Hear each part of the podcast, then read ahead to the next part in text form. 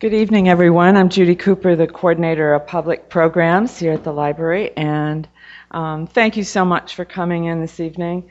Um, we, you know, we worried all winter about um, snow and ice preventing people from coming to our events, and um, now we're worried. Now we have to deal with um, this summer in March, and it's hard to uh, bring people inside, but we're very glad to see all of you.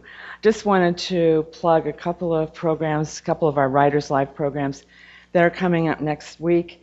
Um, Dorothy Wickenden, the executive editor of The New Yorker, will be here on Tuesday evening to talk about her book, Nothing Daunted. And on Thursday, a week ago from tonight, we are hosting an event for David Shipler, the Pulitzer Prize winning author um, who will be talking about his new book, Rights at Risk. Um, you'll find information about these programs and other upcoming events at the Pratt on the table outside. We'd like to thank the Ivy Bookshop who's here selling books this evening, and you can purchase a book um, after the, the talk, and um, um, Professor Carpenter will be happy to sign it for you. And also, we want to thank the Hearing and Speech Agency for um, providing interpreter services. And finally, to say thank you to the ACLU of Maryland for their support of tonight's program. Um, here to introduce uh, Dale Carpenter is David Rocah, a staff lawyer from ACLU of Maryland. David?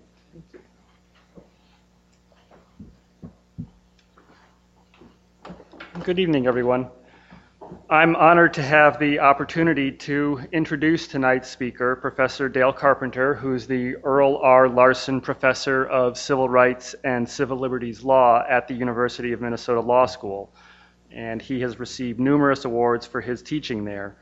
Professor Carpenter teaches and writes in the area of on constitutional law, the First Amendment, and sexual orientation and the law, and is a graduate of Yale University and the University of Chicago Law School.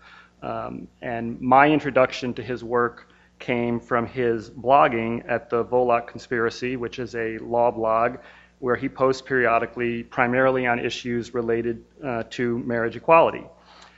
And speaking of marriage equality, let me just mention very quickly uh, that I'm sure most of you here, or all of you here, know that Governor O'Malley recently signed into law the Civil Marriage Protection Act of 2002, which made Maryland the eighth state in the country to allow same sex couples to legally marry. Uh, we at the ACLU worked very hard uh, for many years to get that bill passed with our coalition partners, and we're now working together with Marylanders for Marriage Equality to defend that law against a possible referendum this fall. Um, I hope that all of you here who care about full equality for lesbian and gay people will sign up to learn how you can get involved in this effort. I'm going to, um, when I sit down, pass around some sign up sheets. So please uh, put your name and contact info on them. Professor Carpenter joins us tonight to speak about his new book, Flagrant Conduct, which is a fascinating account of the story behind Lawrence v. Texas, the 2003 Supreme Court case that invalidated laws criminalizing same sex intimacy. I won't give away the heart of his story, but as someone who does civil rights and civil liberties litigation for a living, uh, I thought that the book offered a really important contribution to the scholarship about the Supreme Court, uh, presenting unique insight into how a case ends up at that court and how it gets argued. And I think it's also an important contribution to the history of lesbian and gay rights in this country and tells a very important story that deserves to be fully heard and understood. I'm looking forward very much to hearing Professor Carpenter talk about this important case and his book. Please join with the ACLU and the Pratt Library in welcoming him here tonight. Thank you.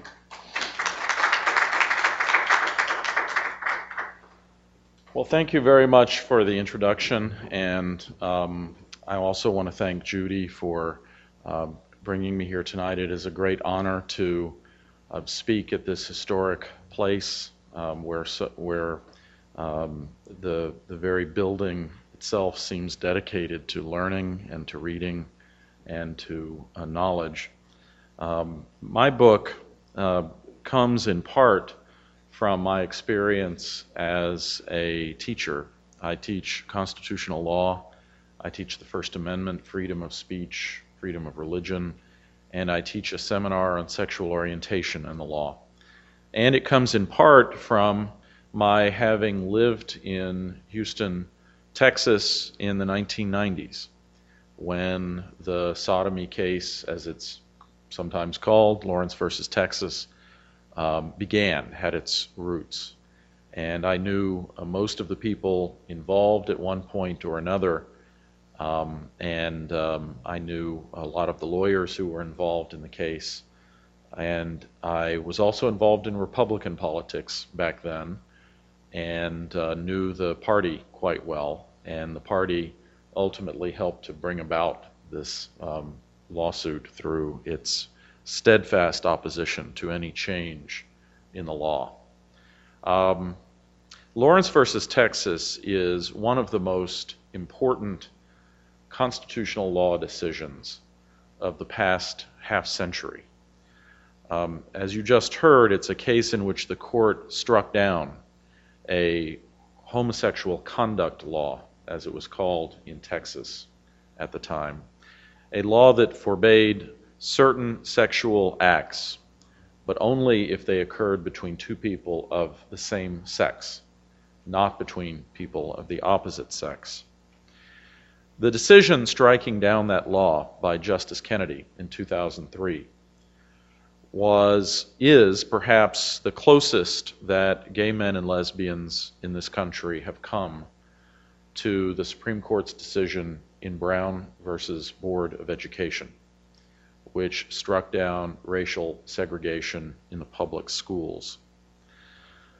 Yet the background of this case, the factual uh, background, the developments that led to the Supreme Court decision, the decisions about how to present the arguments to the Supreme Court so far have gotten very little attention. And I think those facts shed some light, both on the position of gays and lesbians in Texas and around the country, for that matter, at well into the late 20th century, and into the way that the Supreme Court itself works and the way lawyers fashion their arguments for the Supreme Court.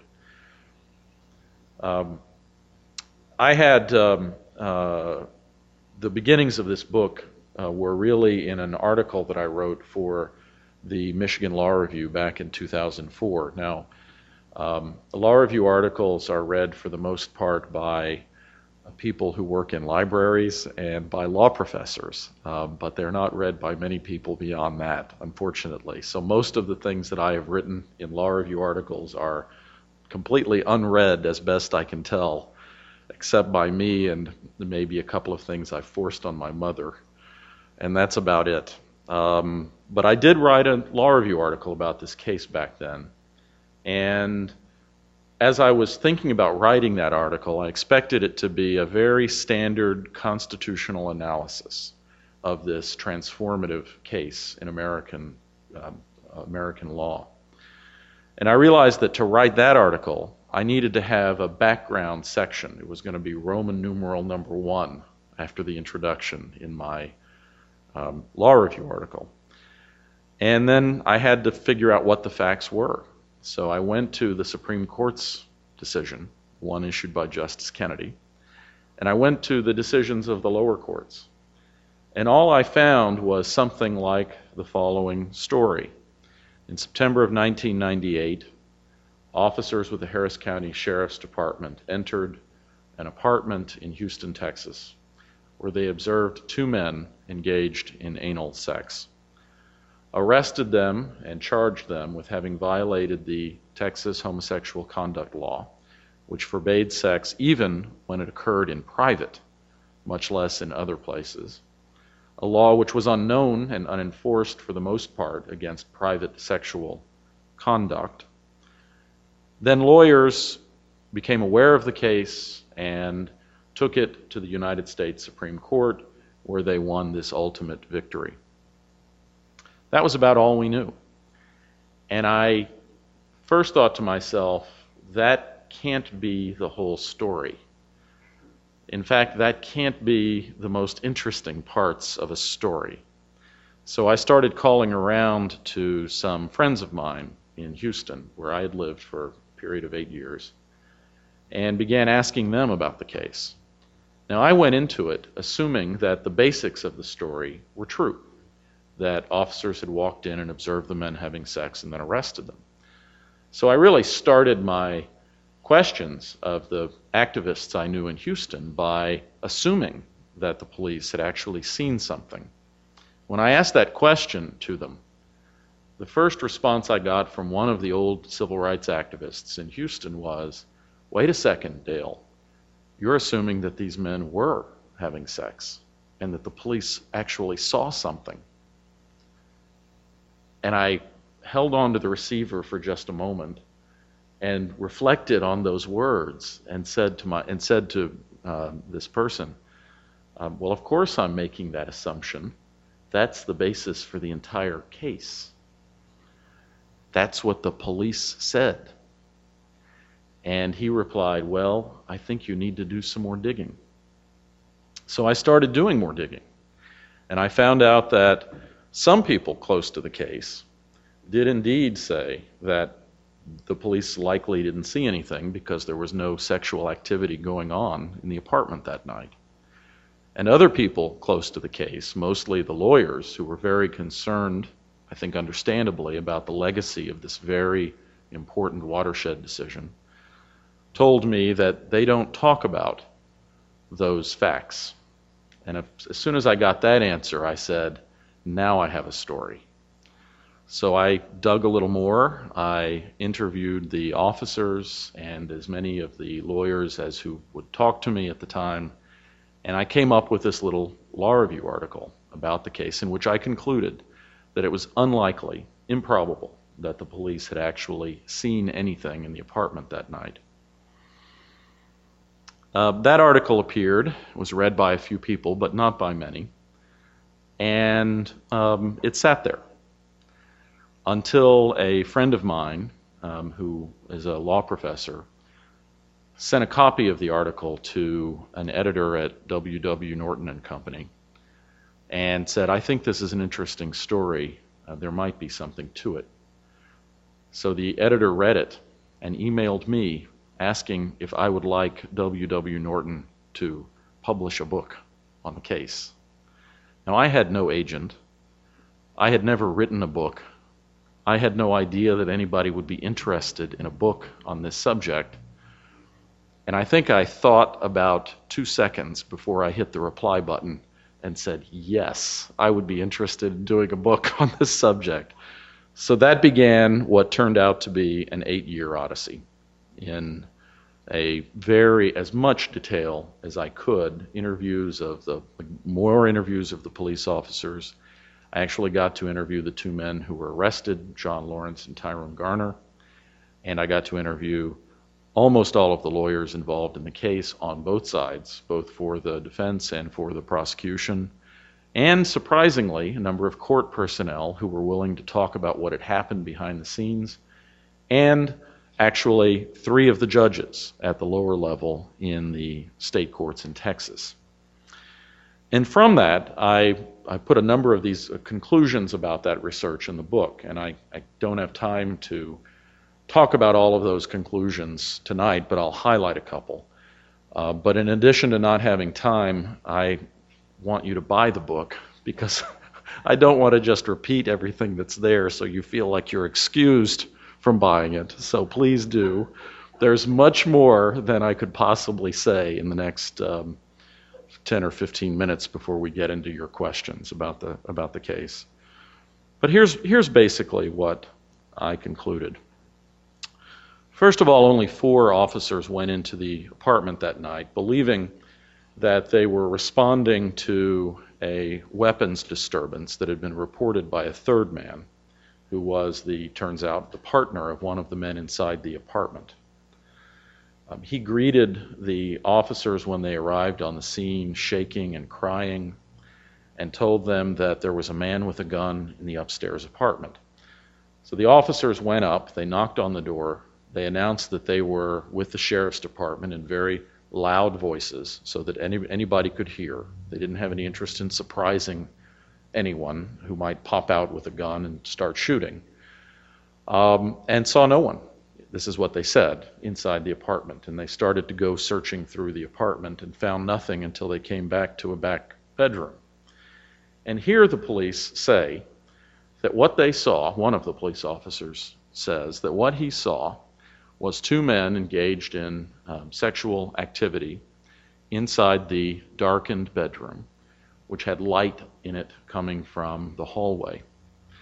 Um, he said that the officers' guns were drawn and pointed at the men, that he shouted at them repeatedly to stop what they were doing, but they would not stop. He then said that the officers turned the light on in the room and continued, the men continued to have sex with each other and would not stop. He then says that John Lawrence turned and faced him face to face, looked him directly in the eyes, and then turned back and continued what he was doing. This is with gun police officers' guns drawn on them, the lights on in the apartment, and authorities shouting at them. Now, I think that describes a superhuman physical feat, a prowess that no amount of pharmaceuticals could possibly produce. It defies common experience and reason. If you told that story to a jury, even to a jury in the state of Texas, I think that the jury would not only have acquitted the men, they would have laughed themselves out of the jury box. It's quite clear to me that the police, in fact, saw nothing that night, except what they did see. What they did see was two men that they very quickly concluded were gay and believed that that was enough to take them off to jail and arrest them. Because while the Texas statute, on its face, if you read it, applied and said only certain kinds of conduct was prohibited, in fact, what it prohibited was certain kinds of people. The law said it was aimed at conduct, but it was actually aimed at demeaning and stigmatizing an entire class of people with 400 years of history behind it, going back to Sir William Blackstone, who said that it was a crime not fit to be named and a crime against nature. All of that persuaded these police officers that they could walk into the homes of this private home walk into that home and arrest two men for doing nothing, but for being something that offended them. That's what happened, I believe, in Lawrence versus Texas.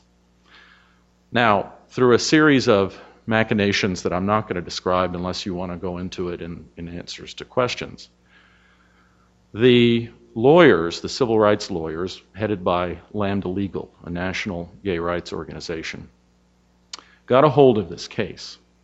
Wasn't inevitable that they would get a hold of this case. It happened also through a series of accidents and contingencies and serendipity.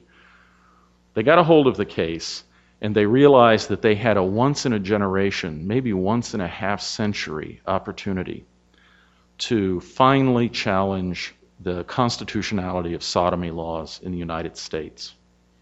And they knew, based on their own experience in the past of having challenged these laws in the states, that it was really only you were really only able to challenge the laws if you could get two people arrested. Now, the way these laws had affected the lives of gay men and lesbians is that they had not been used so much to interrupt people having sex in their own homes. It's very rare for the police to be there at that kind of moment.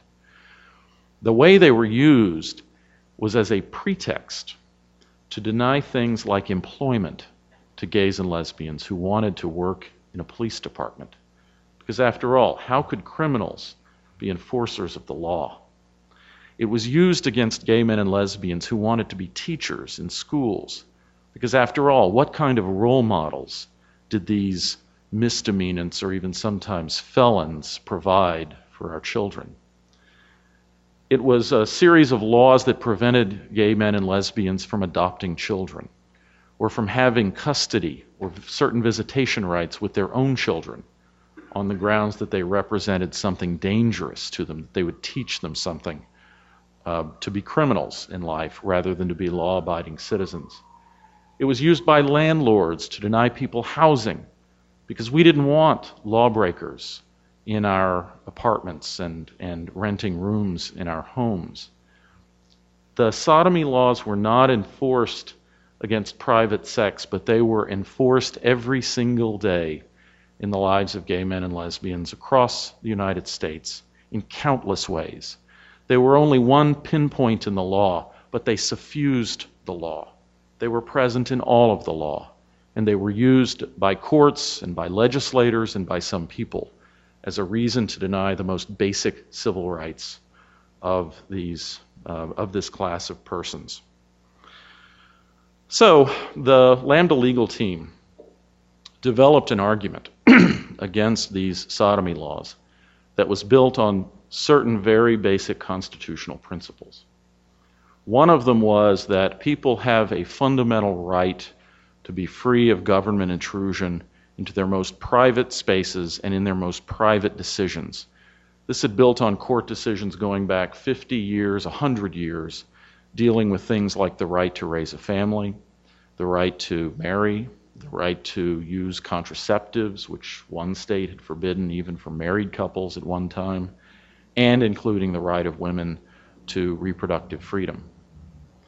Um, they also argued that in addition to this right of privacy, the right to make these decisions without having government inter- intervention, they also argued that even if generally speaking the government could have such laws, it could not draw artificial and arbitrary lines among citizens, saying that some people could engage in this conduct, but other people, because of who they were really, could not engage in identi- identical conduct.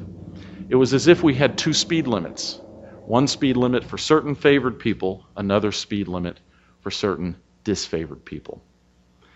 Now, the state of Texas, as you can imagine, ended up defending its law, although in a very haphazard and sometimes half hearted way.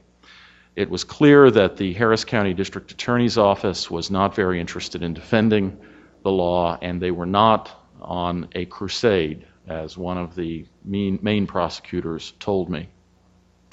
Instead, they felt they were duty bound to represent the state of Texas in court and allow legislatures to make decisions about what kind of conduct to forbid and what kind of conduct to allow. It was not their duty to um, get rid of those laws. That's something the legislature had to do. They defended the laws on the ground that the state of Texas had the power and the right to enact morals into criminal law. That this sort of homosexual conduct law reflected a long moral tradition, and that laws are constantly based on notions of morality.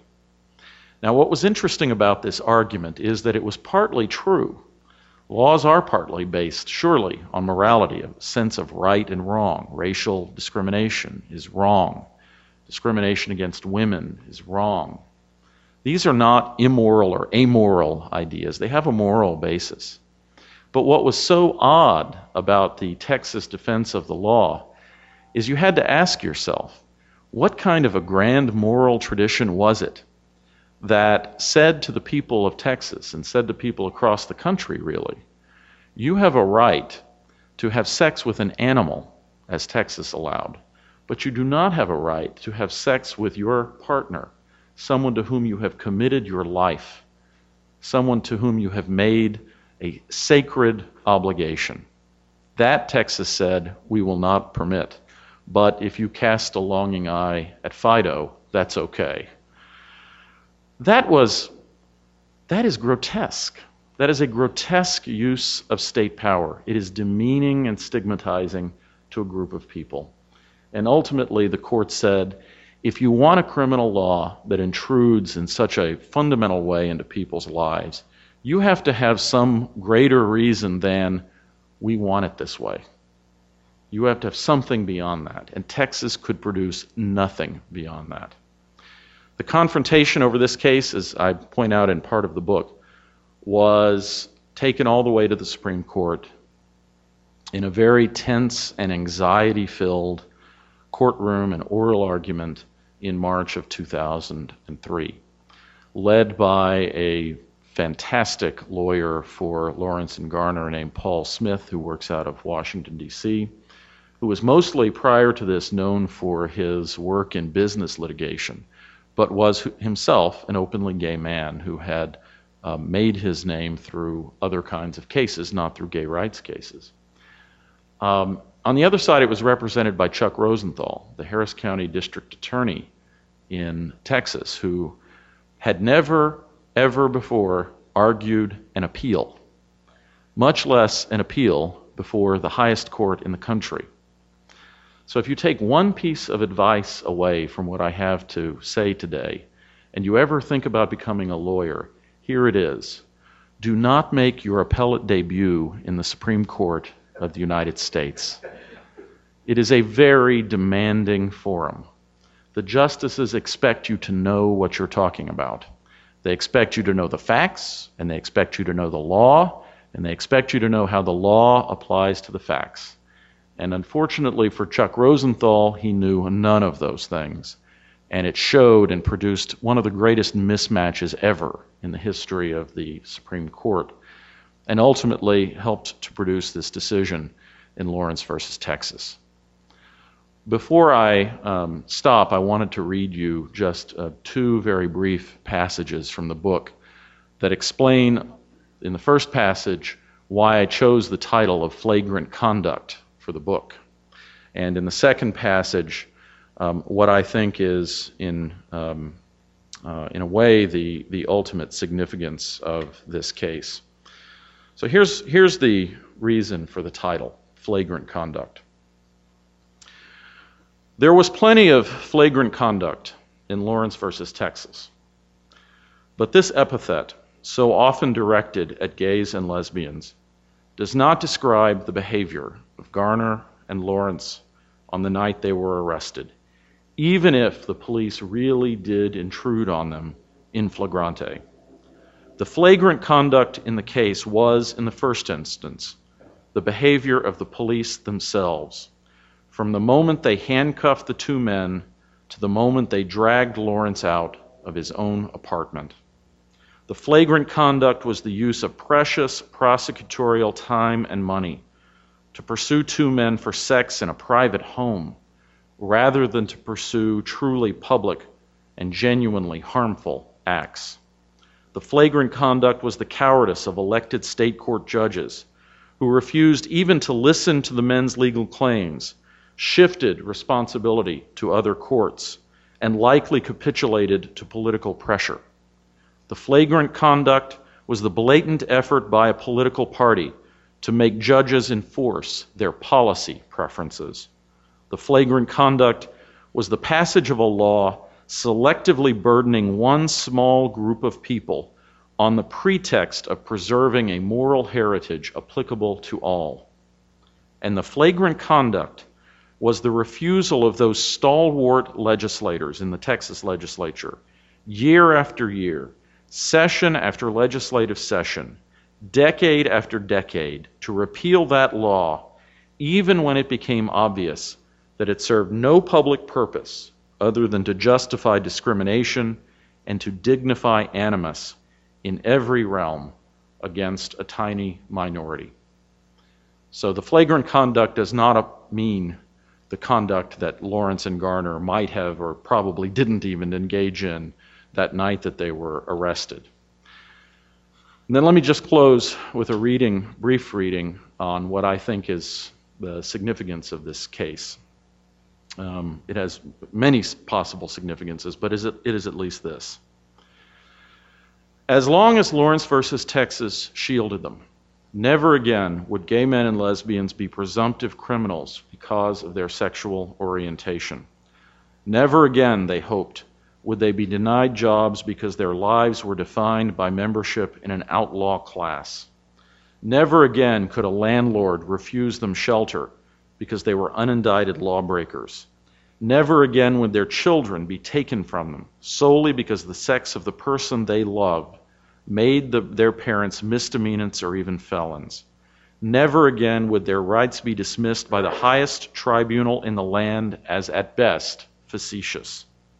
Never again would their legal representatives have to argue around a precedent that attached a stigma to their very bodies. Never again would they wonder whether the words engraved on the pediment of the Supreme Court building, equal justice under law, included them. The Constitution was now their Constitution, too. Thank you very much.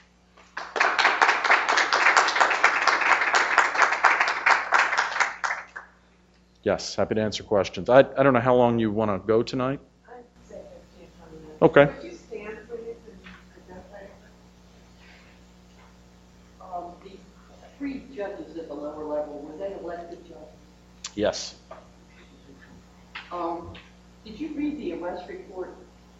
Yes. Um, I was, I, did they describe the uh, sexual activity that they encountered? The arrest report was an affidavit uh, signed by one of the officers that night. There was never a trial. It was 69 words long, and I could probably find it for you if I looked, but the gist of it was we walked into an apartment, we saw two men engaged in anal sex in violation of the law, and we arrested them. Uh, they didn't go on to say how they shouted at them and they continued. That came from my interviews of the officers. Oh, okay, all right. Um, I, I, what I want to understand, uh, with, with all of this and the other things that have happened, especially in that one, I don't know if it's this county, that one county in Texas where I don't know how many men now have been released, uh, with the, the DNA evidence and it's been shown that, uh, the, there's been Brady violations and all like that. Why were there no prosecutions from the Department of Justice for prosecutorial misconduct? Well, I don't know that there. I can't speak to the death penalty cases. Harris County. Harris County, as you know, is the number one death penalty county in the No, I country. didn't, I didn't know that was the same. It's the same county. Um, so I don't actually believe that there was prosecutorial misconduct in Lawrence versus Texas. Well, the judges weren't on their toes, I mean, Well, um, there was there was um, never eh, the, the facts of the case were never contested, and there, there was never a trial. There was never a hearing. The prosecutors kept themselves deliberately in the dark about the facts. This was a, we have to remember this was a Class C misdemeanor in Texas, but for these prosecutors, it was a punishable by a $200 fine, which is the equivalent of a speeding ticket in Texas. So there was no the only the the the role of prosecutors in the case was number one to prosecute it, um, and number two to defend the constitutionality of the law. There was never any factual investigation by the police, and scarcely little, as best I can tell, by the defense attorneys. so it was very easy to look the other way. Very easy, and in fact, both not just easy, both sides had an incentive to look the other way on the facts. Good questions. Very good questions. Yes. Is it, is the laws define? Can I come out from behind here? Is that all right? Can people hear me? I feel kind of silly. Oh, okay. Yeah. Let's go back to the beginning. Is anal sex still illegal, or where is it illegal, or is there a law anywhere in the United States that says you cannot have anal sex? Sure.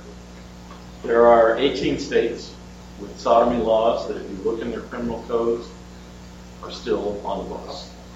Uh, those, the, what Lawrence versus Texas did is it meant those laws were unenforceable. So if you bring a prosecution a prosecuting authority in one of the states, the defense will cite Lawrence versus Texas and it'll be dismissed. People still get arrested and harassed by police. Can. So it's legal to make this activity illegal. it is unconstitutional to make, to enforce the law. The, what the Supreme Court does is it says enforcement of this law is unconstitutional, but this, it does not order the state legislature to actually vote to repeal the law and strike it from criminal code. Every state's criminal code has in it lots of laws that are unconstitutional. were archaic and never enforced.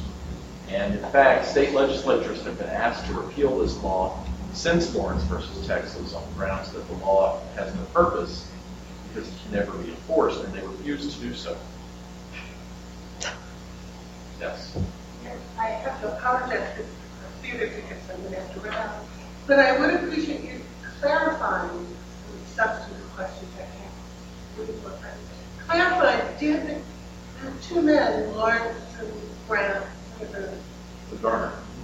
their names were, did they, um, it had been my impression that they paid the fine. Yes. So, um, if they paid the fine, did they do so without admitting guilt? Because quite a little fuzzy how, how they could trigger it as a live case to have standing to appeal it if they did. Right. This is meant to be.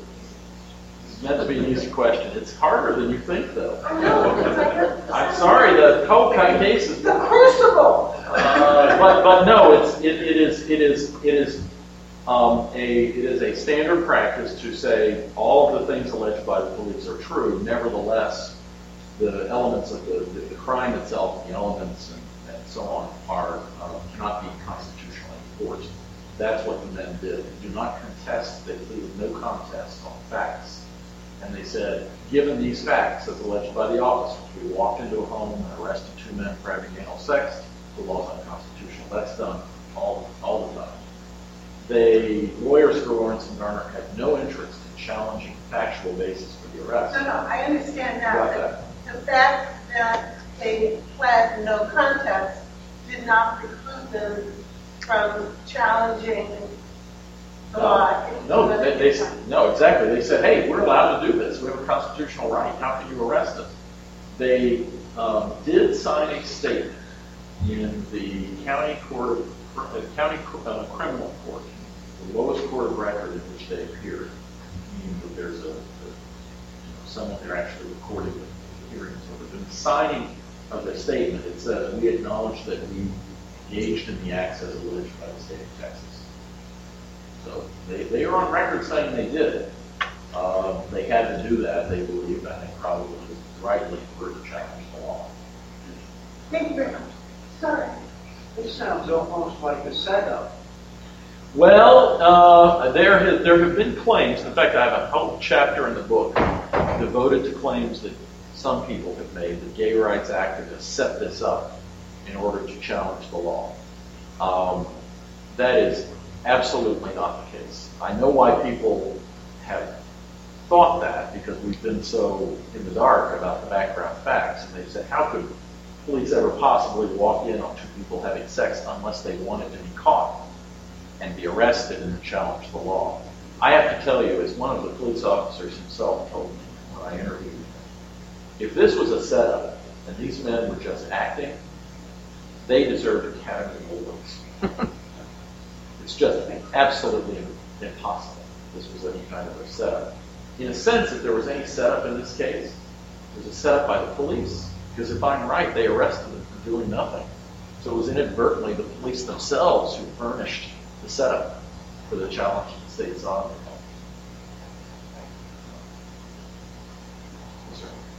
Yes. Uh, in writing this and researching this, you ran into a lot of psychology. Uh, I was wondering if you would like to talk a little bit about how come people are so damn interested in what other people do. I like, uh, my personal work has been with dying in bed. They were incredibly interested in people who were dying in bed. And referred to as well in genetic throughout. People were interested in even having marriage, type of sex. They make movies of it.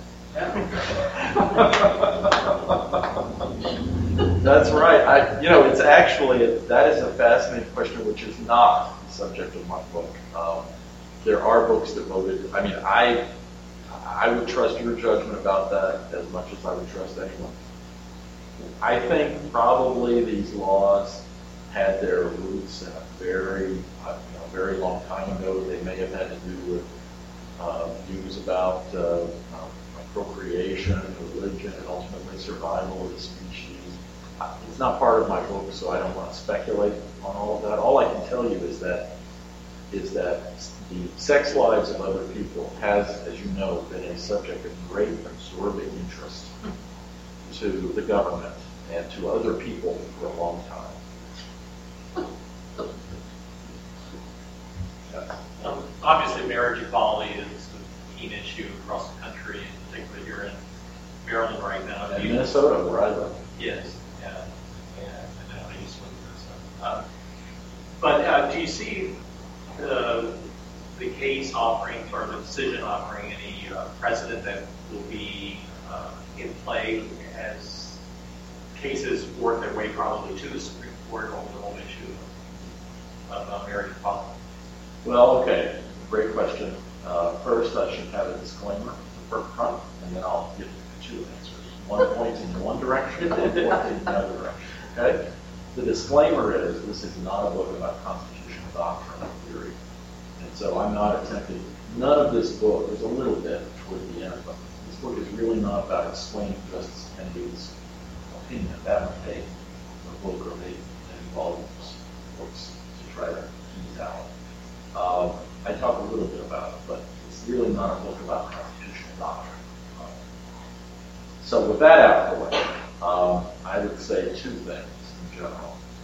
Pointing in the direction toward same-sex marriage.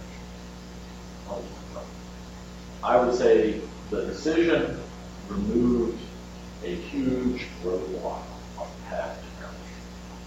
Because it would be very improbable to say that you have a constitutional right to marry someone that you have no right to have sex with. So getting rid of this obstacle was a necessary but perhaps not sufficient uh, effort to get people of marriage that then you have. On the other hand, what I would say is, is not uh, a final conclusion, but maybe a slight uh, word of caution. And that is that um, Lawrence versus Texas was the product of a very sophisticated, drawn out, considered legal strategy, in which the basis for the argument was striking down the sodomy law. You are not leaving the country. You are following the country. Only 37, 37 states have already got rid of their sodomy laws by uh, judicial decision by legislative act. Um, so you're not doing anything revolutionary. The 13 states that remain never enforce these laws. So you're just following the rest of the country. This is a mainstream idea that the government should be our veterans.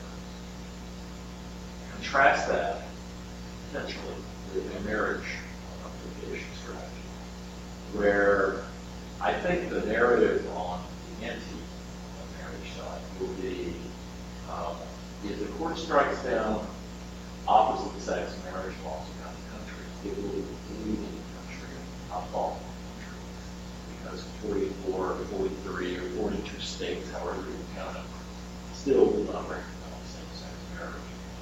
Now, in principle, it shouldn't matter how many states do or do not accept the constitutional law. That, that is certainly, that should be true in principle. In fact, it doesn't matter. Um, we have this, I think, somewhat outdated conception of the court as being what it was in the age of World War I. Court just to the country and issued all these grand uh, rights and little authorities.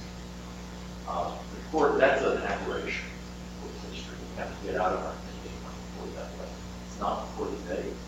It's not the court we're likely to have. It was with some more Obama things. So these are things that point in an opposite direction. At the end of the day, I don't have an answer. We'll get, we may get an answer in the next two years, and we may not. You mentioned on the radio today, I heard this program you were on earlier, you mentioned that um, something in the Scalia dissent or whatever. was, uh, You repeat the question. Sure. Go ahead. uh, You mentioned on the radio today that something in the Scalia dissent, I guess it was, said something that could be helpful for um, dissent that Yes. that got to the Supreme Court. Yeah, so uh, the question is, uh, was there something in Justice Scalia's dissent that could aid the cause of constitutional claim for same-sex marriage? Uh, yes, I did, and I didn't get to go into that too much, but Justice Scalia's dissent specifically says that Justice Kennedy's opinion, striking down sodomy law, is such a radical opinion that it will lead to a constitutional right to same-sex marriage. Because, he says, when you think about it, if their morality, our idea of what is moral and right in the world, is not enough to justify a law, then how can we justify excluding same-sex couples from marriage? That's based on our moral view about what marriage is and what it should be. And Justice Scalia specifically said that it would not be a sufficient interest to say, well, opposite-sex couples can procreate, because as Justice Scalia noted, older couples can get married. We've never had that limitation. Sterile couples can get married. So that doesn't furnish a basis. So there is language in Justice Scalia's opinion that I am quite sure will make its way into at least a snarky footnote uh, the briefs that are filed in uh, any marriage litigation court. Now, I don't want to make too much of that because, number one, Justice Scalia is not necessarily going to persuade everybody that we should have same-sex marriage. and number two, I doubt he's going to vote for it because I don't think that we were bound by Lawrence versus Texas in the case comes forward. So it's uh, it's interesting to think about. You were writing about older couples. Right, they can get married Yes, they without having children. No, I know this from from experience because my mother got married at 65, Yeah. and uh, her husband was 80, and they're not having any kids. We're not either. So, yes. Um, I actually have two quick questions. One, eh, I haven't read the book yet. So when the police went into the apartment, did they break the door down or was it open? They just walked in? Well, um, the no, they did not break the door down. Um, the uh, I didn't describe it. It's described in the book. with Great, uh, maybe too great detail. But in the book, um, I, I say that the, the door was um, either slightly ajar already, and they just kind of knocked on it, that had the effect of opening it a bit, and then they pushed it open, and then they looked in the living room and saw nobody. Uh, they said, they said, or it was unlocked, and they just opened it up and let themselves in after having knocked. But they knocked and announced. That's that's according to them, and uh, so they didn't bust down any doors. That's just not the case. And was that it? Well, actually, I was curious, what made you get into law? I had really good teachers. One in the third grade who taught us about Barbara Jordan. He was a, uh, some of you may know, was a representative in the Houston area. Um, a great, uh, a hero. And um, uh, that was a third grade teacher. And then in high school, I had a great, uh, social studies teacher, social studies, like that social studies teacher taught us about law and civil rights, and then I took a constitutional law, civil rights course in college that just, it's hard to explain why you like what you like. These things just um, grabbed me, and that's why I went to law school. I wrote my senior history thesis in college on Griswold versus Connecticut, and I went through the Planned Parenthood uh, documents at a, a library that they had in the Haven, Haven Colony Historical Library, which no one had ever been. I wrote a senior history thesis on it. So I've done this uh, story before. So, um,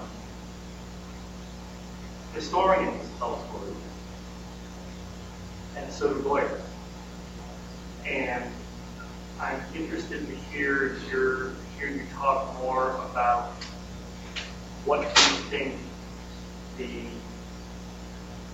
um, the ethics are of the story that the lawyers told in this case. I mean, the, the, the blockbuster news from book, which was news to me, not having worked specifically on, on this case, was that the, the fundamental allegation, the fundamental premise that you say behind Lawrence v. Texas turns out not to be true.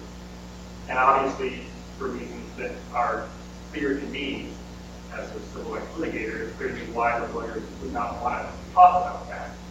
Um, but I'm interested in your thoughts about the legal ethics. I mean, I, I have my own views, but I'm, I'm very interested to hear your thoughts on it and, and what that means with respect to the role of lawyers as storytellers, and particularly the role of civil rights lawyers as storytellers. Um, well, maybe several, I have other questions. That, that's That's enough. That's not good enough. Um, it's a great question. I think what the lawyers the Langley did in this case was neither uncommon nor certainly not uncommon. Lawyers craft the story for courts hear all the time and emphasize the elements that are most positive for their side and emphasize the elements that are least helpful for their side. If that's unethical, it's practically a legal confession. Uh, which some people may have think, but I don't think so. Um, and it's not unethical, at least under the canons of, of, of legal ethics, as I understand it, for uh, lawyers to fail to contest facts that are alleged by the police. Because after all, even if your goal is to make sure the best for your client, um, you may think that perjured police testimony will be believed by the jury. And as a lawyer, you have a fundamental choice if you contest but you know to be untrue the police are saying and take the risk of the jury believing the police, which is a real risk. Or uh, you can challenge the arrest on some of the basis of constitutionality. I think even just in terms of his, mental interest, could, could defend what happened. The other thing is that Lawrence and Garner themselves, not initially, but uh, I think after their meetings with the lawyers, became convinced that the police should not be allowed to do what they did, and it was in their own interest, as they saw it, to aid the larger cause of how this case proceed. I don't think the lawyers um, cajoled them, or threatened them, or intimidated them, or anything. I have no reason to do that. They told a very powerful story to them, and a true story about a history of discrimination that gave them investigating facing how they could be people who don't challenge that. So I think what they did was ethical. So it, it, it's not, our system is, as you know, is not a system in which the goal is to get at the truth. Um, to have representatives on each side representing their, their, their view. Um, we don't have an inquisitorial system. Well, so do you think that this this new story now about the case, um, what's your thought about how that will affect um, the court's view, or not just the Supreme Court, but other courts' view of lesbian, gay, civil rights litigation, or other civil rights litigation? Yeah. I, sup- I, I think a very, um, it's great, that's another great question. So I think a very facile uh, reaction that some people have, may have or might have had is that this somehow tarnishes the case. It wasn't really, there wasn't really anything going on. Why are you worried? Um, somehow diminishes the decision. To say, I find that uh, remarkably obtuse. um, I think this, that, I think what we know now makes this case worse than. I mean, it's bad enough that the police can come into your bedroom and arrest you for being engaged in intimate conduct that everybody should have a right to engage in. It's even worse if the law leads them to lie about your it and then expect to be believed. Especially when you're in circumstances like these men were, where you're unrepresented, you don't have any money, you don't have any clout, you're not an A-list person. And the police just think they can haul you off to jail because they don't like the poster you have on the wall. Uh, you call them Gestapo, as Lawrence did when they tried to arrest him. Uh, Jack Booted thugs, I think them. They didn't like that. Well, I'm sorry, citizens have a right to be impolite when you're in their home arresting them for doing nothing. Um, so I, I think it makes the case more compelling than it was than we ever could have done. See, Is homosexuality illegal? is it illegal? Is homosexuality illegal? Well, solitary. Well, uh, as I said before, there are places where it's still on books, but where, where there are laws against certain specified acts on the books, they're not enforceable after Lawrence versus Texas. So uh, it's, not illegal to engage in these acts in private, consenting adults, not for commercial gain. I mean, there are parameters on this, but the basic choice to be intimate with another person who's an adult with privacy in their home is now constitutionally protected.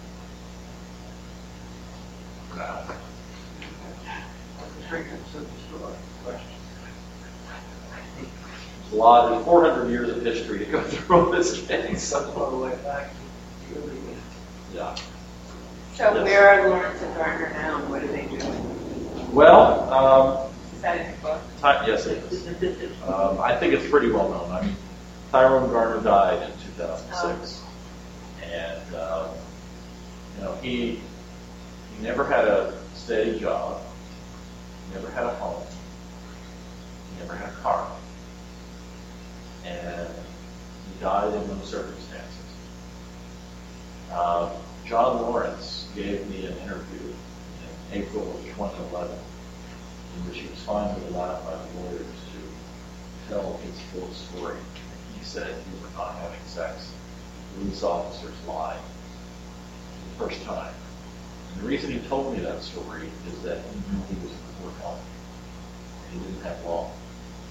He died this past November. So I was able to get this story just in the nick of time. Too late for Tyrone Garner, sorry to say but in enough time to get at least from John Lawrence his own truth about this case. How old was he? John Lawrence was 69, uh, 60, 67. At the time of the arrest? No, no, no. Uh, he was uh, 55, I think, at the time of the arrest. He was 67 when he died. Tyrone Garner was 39 when he died. Uh, all three men who were in the apartment that night are gone.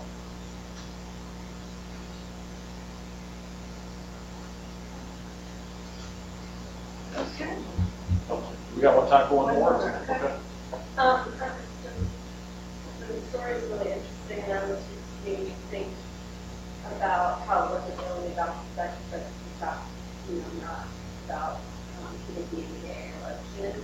So I was just thinking about how in so many other situations, police exercise their power to, you know, become whatever someone's wearing, or how they're carrying themselves, or their race, or other factors. And It's like junior high school with the Toms.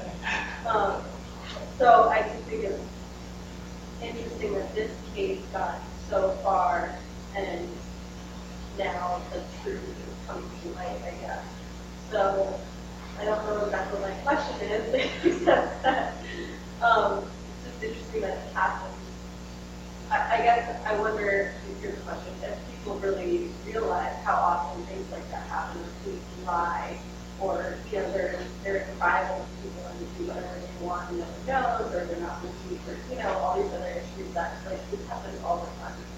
So do you think people will kind of realize that fact, or say, oh, this is a one time or occasional thing? I've got a question. Why isn't that big government?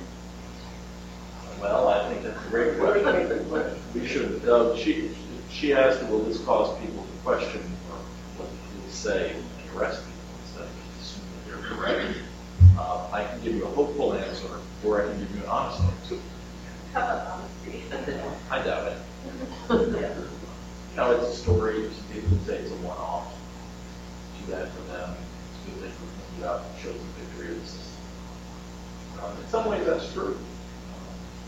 But I, I, I doubt that um, it will lead people generally to distrust the police. I'm not sure that it should. Um, I, you know, I, I have to tell you, I came to the conclusion I came to in this case very reluctantly. I didn't grow up distrusting police myself. I grew up thinking they are enforcers of the law, officer friendly, came to the classroom, these are, are friends. And so I had to be, I had to be dragged to believe it. Police by a lot of times. I was curious about it, but I didn't come to believe it. And because, tell you, it has not caused me to disbelieve all police officers. I still believe for the most part that do the best they can do in very difficult circumstances. But it has, it has caused me to be a great deal more skeptical than I was before. But I had to go through nine years of research to get to that point. I had to sit out in police parking lots at three o'clock waiting for police officers to get off their shifts to talk to them to get to this point. So I doubt many Are to uh, thing. Sometimes the, our system of justice uh, really is a system of justice and it reinforces your faith. Uh, Lawrence versus Texas does a little bit of that. Uh, Clearly, that's all the way.